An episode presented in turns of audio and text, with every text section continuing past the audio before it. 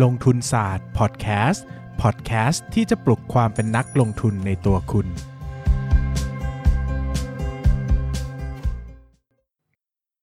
สวัสดีครับ ยินดีต้อนรับเข้าสู่รายการลงทุนศาสตร์พอดแคสต์รายการที่จะชวนทุกคนพัฒนาความรู้ด้านการเงินและการลงทุนไปด้วยกัน วันนี้นะครับก็กลับมาพบกันอีกครั้งนะเป็นเราเสียงร้าวรานใจขนาดนั้นด้วยนะครับ วันนี้ก็กลับมาพบกันอีกครั้งกับ topic เกี่ยวกับหุ้น IPO นะครับ เนื่องจาก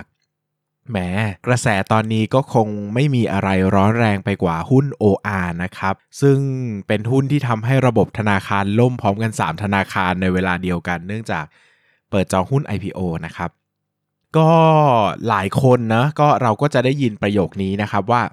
หุ้น IPO ที่ได้มาถึงรายย่อยเนี่ยนะครับ มีโอกาสที่จะ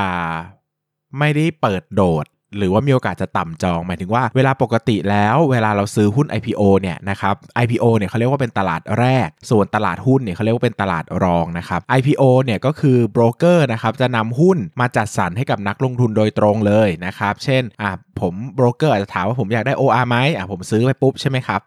คราวนี้นะครับก็พอไปเข้าตลาดนะครับผมก็จะสามารถเอาหุ้นนี้มาซื้อขายในตลาดได้ต่อนะครับดังนั้นการซื้อขายครั้งแรกที่ผมซื้อ OR มาเนี่ยนะครับตอนราคา IPO เนี่ยคือการซื้อเพื่อนำเงินเนี่ยเอาไปให้บริษัทก็คือการระดมทุนนะครับส่วนรอบหลังที่นำมาซื้อขายกันในตลาดหุ้นเนี่ยมันคือการซื้อขายเปลี่ยนมือระหว่างผู้ซื้อกับผู้ขายและ ตัวของบริษัทเขาก็ไม่ได้เงินอะไรแล้วนะครับจากการซื้อขายในตลาดหุ้นนะครับ หลายคนเนี่ยก็จะบอกว่าเฮ้ยถ้าซื้อหุ้น IPO ได้แล้วมาขายวันแรกเนี่ยส่วนใหญ่จะกำไรนะครับเพราะเห็นส่วนใหญ่ราคาหุ้น IPO จะเปิดโดดนะฮะเช่นราคา IPO เอ่อราคาที่ซื้อกันตอน IPO 10 บาท เปิดมาในตลาดอาจจะ 12 บาท 13 บาทเลยนะอย่างนี้นะครับก็มีกำไรค่อนข้างเยอะนะครับ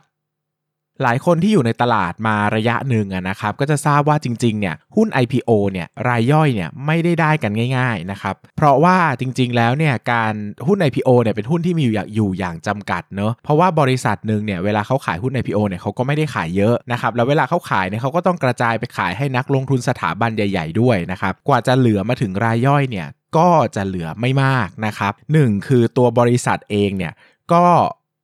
หมายถึงว่าตัวบริษัทที่เข้าตลาดเนี่ยส่วนใหญ่ถ้าไม่ใช่หุ้นใหญ่เนี่ยมันก็มีขนาดไม่ใหญ่อยู่แล้วก็คือมีหุ้นไม่มากนะครับ แล้วดันมาเจอว่าต้องไปแบ่งให้นักลงทุนสถาบันด้วยนะครับ ส่วนที่เหลือมาถึงรายย่อยเนี่ยก็จะน้อยมากนะครับ น้อยมากแล้วนำมาแบ่งให้อีกเนี่ยมันก็จะแบ่งได้คนละไม่มากคนละนิดๆหน่อยๆนะครับ เวลาโบรกเกอร์มาแบ่งนะครับ สิ่งแรกที่เขาจะแบ่งคือเขาก็จะแบ่งให้ตาม volume การเทรดเนาะเหมือนเราเป็นลูกค้าของโบรกเกอร์ใช่ไหมครับ ถ้าเราเทรดเยอะทำค่าคอมให้เขาเยอะ เขาก็จะให้เราก่อนเนะเหมือนเป็นลูกค้าชั้นดี อันนี้ก็เรื่องปกติของโลกธุรกิจนะครับ ดังนั้นเนี่ยเขาก็จะให้คนที่มี volume เยอะก่อนนะครับคนที่ได้ volume รองมาก็จะตามมาทีหลังได้น้อยหน่อยนะครับส่วนคนที่เทรดน้อยๆ หรือพอร์ตเล็กๆเนี่ยส่วนใหญ่ก็จะไม่ได้เลยนะครับก็อันนี้ก็เป็นเรื่องธรรมดาในตลาดหุ้นนะครับ เพราะว่า หุ้นมันมีอยู่อย่างจำกัด คราวนี้ก็จะถึงคำถามที่ว่า แล้วถ้าหุ้นไหนเนี่ยนักลงทุนรายย่อยได้ อืมคือแจกจ่ายได้กว้างเนี่ย เป็นไปได้ไหมที่ราคาหุ้นจะไม่วิ่งในวันแรกนะครับ ก็กลับมาพูดกันด้วยเรื่องเศรษฐศาสตร์พื้นฐานนะครับ โดยเฉพาะช่วงระยะสั้นเนี่ยราคาหุ้นเนี่ยวิ่งตาม demand กับ supply อยู่แล้วนะครับ IPO เนี่ยเป็นหุ้นที่มี supply จำกัดแน่นอนนะครับ เพราะว่า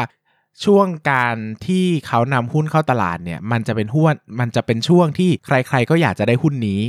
แต่หุ้นเนี่ยมันมีไม่มากนะครับ ดังนั้นเนี่ย supply มันมีจำกัด demand มันมีเยอะนะครับ ก็จะกลายเป็นว่าพอถึงวันเข้าตลาดเนี่ยบางทีก็จะมี demand ส่วนเนี่ยมาดันราคาขึ้นไป หรือว่านะครับหรือว่านะครับในวงเล็บเนอะก็จะมีนักลงทุนบางคนเชื่อว่า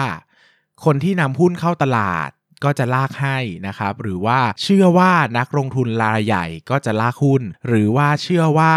บริษัทก็จะลากหุ้นอันนี้เป็นความเชื่อ ซึ่งผมก็การันตีว่าอาจจะมีจริงบ้าง หรืออาจจะไม่ไม่จริงคือผมไม่ได้การันตีว่าจะมีจริง แต่ผมการันตีว่าไม่ใช่ทุกกรณีนะครับดังนั้นเนี่ยหุ้นที่เขานำเข้าแบบปกติก็มีก็คือเข้ามาก็ราคาเท่าไหร่ก็เท่านั้นนะครับเพียงแต่ดีมานที่มันอั้นมาจากตอน IPO อะนะครับมันก็ไปดันราคาให้ขึ้นไปได้ก็มีเหมือนกันนะครับดังนั้นเนี่ยพอsupply มันมีอยู่อย่างจำกัด demand ส่วนมากก็จะดึงราคาหุ้นให้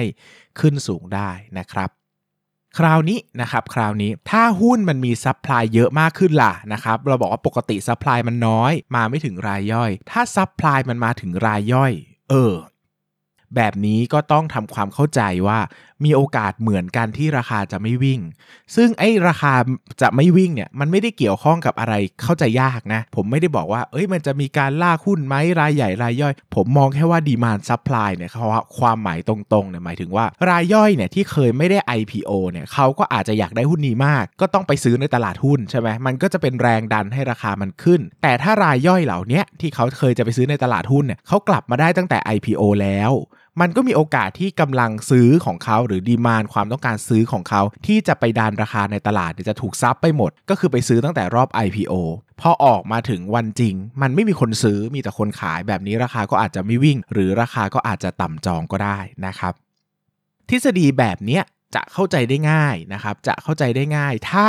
ราคาหุ้นเนี่ยมันมีลักษณะของความเก็งกำไรสูงๆนะ เพราะว่า อย่าลืมนะครับว่าในระยะสั้นเนี่ยหุ้นวิ่งตาม demand กับ supply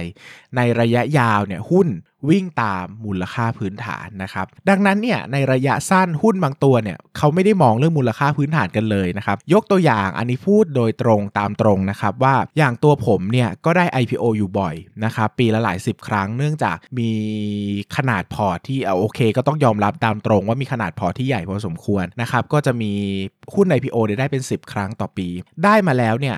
ถ้า ถ้า marketing เนี่ยถามว่าเอาไหมส่วนใหญ่จะเอาทั้งหมด เพราะว่าสัดส่วนการได้เนี่ยบางทีมันได้หลักหมื่น หลักแสน ซึ่งหลักหมื่นหลักแสนเนี่ยถ้าเรียนกันตามตรงก็ต้องบอกว่าไม่ได้มีนัยสำคัญกับพอร์ตผมมากนักนะครับคือจะขาดทุนจนหมด หรือว่าจะกำไร 10 เด้งเนี่ยพอร์ตผมก็ไม่เปลี่ยนนะครับ ดังนั้นเนี่ยผมก็จะซื้อด้วย inner เลยนะ ก็บอกกันตรงๆว่ามันก็คือการเก็งกำไรประเภทหนึ่ง ผมก็มี วินัยชัดเจนว่าซื้อ IPO ขายวันแรก อันนี้โดยเบื้องต้น ยกเว้นว่าหุ้นที่ชอบจริง ๆ อาจจะถือต่อ ซึ่งก็มีเหมือนกันบางตัวก็ถือเป็นปีนะครับก็เป็นรูปแบบนั้นก็ยอมรับว่าเป็นแบบนี้เลยนะครับ ดังนั้นเนี่ยถ้ามันเหลือมาถึงผมเยอะๆ เช่นปกติผมจะได้สักหลักหมื่นเงี้ย รอบนี้มา 5 0 0แสนอย่างเงี้ย เออผมเคยได้บางตัว 5 0 0แสนหรือบางตัวได้เป็นล้านอย่างเงี้ย ผมก็จะจำกัด ความเสี่ยงด้วยการซื้อเท่าที่คิดว่าซื้อแล้วสบายใจซื้อแล้วปลอดภัยนะครับดังนั้นเนี่ยก็จะลงทุนเป็นแบบการเขาเรียกว่าการเหมือนเก็งกำไรระยะสั้นเลยนะครับ ก็เข้าตลาดเมื่อไหร่ก็ตั้งขาย ATO โดยไม่สนราคานะครับ คราวนี้เราก็ต้องบอกว่ามันก็มี mindset อีกแบบหนึ่งเหมือนกันว่าถ้าหุ้นมันดีเราก็อาจจะถือยาวนะครับดังนั้นถ้าหุ้นดีเราจะถือยาวเนี่ย demand supply ระยะสั้นเนี่ยไม่ค่อยมีผลแล้วใช่ไหมครับ เพราะว่าระยะสั้นอะถึงแม้ว่าจะมี supply เยอะมาจากขนาดบริษัทที่ใหญ่ หรือว่ามีขนาดตลาดที่ใหญ่เลยก็ตามนะครับแต่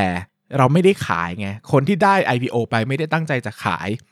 หรือว่าคนที่ซื้อวันแรกไม่ได้ตั้งใจจะขาย supply มันก็ถูกซับหายไปด้วยนะครับ ก็เป็นไปได้เหมือนกันว่าหุ้นที่มีการกระจายเยอะๆ ถึงรายย่อย ก็อาจจะเป็นไปได้ที่ราคาหุ้นก็อาจจะขึ้นก็ได้ ถ้ามันมีมูลค่าพื้นฐานดีนะครับ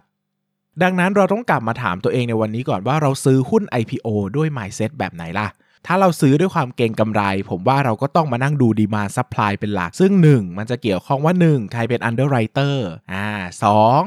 ขนาดบริษัทใหญ่แค่ไหน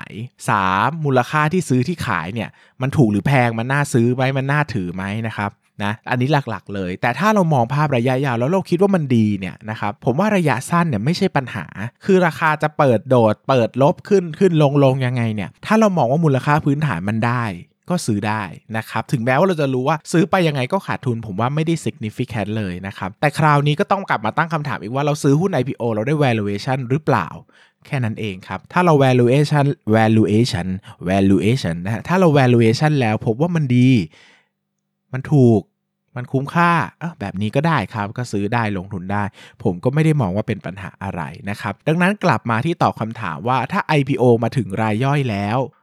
ราคาจะ จะดอยหรือเปล่า ราคาจะไม่โดดหรือเปล่าคำตอบก็คือมีโอกาสสูงที่ราคาจะไม่เปิดโดด หรือว่าราคาจะไม่ได้หวือหวามากนัก อย่างที่บอกว่าไม่ได้ไม่เราไม่ได้คุยเรื่องอะไรที่ซับซ้อนก็คุยกันเรื่อง demand กับ supply นี่แหละว่าปกติรายย่อยอาจจะเป็นคนดันราคาก็ได้นะครับพอเขาได้หุ้นแล้วเขาก็ไม่ต้องซื้อแล้วไงเขามาเป็นฝั่งขายแทนมันก็ทำให้ตัว demand กับ supply ที่มันเคย supply มันเคยขาดมันไม่ขาดแล้วนะครับมันก็กลายมาเป็น demand ส่วนเกิน อะไม่ใช่ supply ขาดไม่ขาดโอเคพูดผิดเอาใหม่นะครับ ถ้าถ้า supply มันขาด demand มันเกินอย่างเงี้ยนะครับมันถ้าวันหนึ่ง supply มันมาก demand มันก็ลดลงไปตามลำดับนะครับ ราคาที่ควรจะโดดมันก็ไม่โดดแล้วนะครับ ก็เป็นผลพื้นฐานเชิงเศรษฐศาสตร์ที่ไม่ได้เข้าใจยากนะครับ แล้วก็คิดว่าอธิบายแบบนี้ก็น่าจะเข้าใจได้ว่าผมไม่ได้มีความลำเอียงหรือว่าไปกล่าวหาใครใด ๆนะครับ ก็ ให้ความเข้าใจไว้ประมาณนี้ว่า เฮ้ย มันก็มีเหตุผลของมันนะนะครับ ไม่ได้เป็นคำกล่าวที่เลื่อนลอยเสียทีเดียวนะครับสำหรับวันนี้ก็ขอบคุณทุกคนมากนะครับ ใครจะจองหุ้น IPO อะไรก็อย่าลืมศึกษาข้อมูลก่อนการลงทุนดีๆนะครับก็เงินเป็นของคุณนะครับการทุนกำไรก็เป็นของคุณสำหรับวันนี้ขอบคุณมากครับ สวัสดีครับ อย่าลืมกดติดตามลงทุนศาสตร์ในช่องทางพอดแคสต์เพลเยอร์ที่คุณใช้ แล้วกลับมาปลุกความเป็นนักลงทุนกันใหม่ในลงทุนศาสตร์พอดแคสต์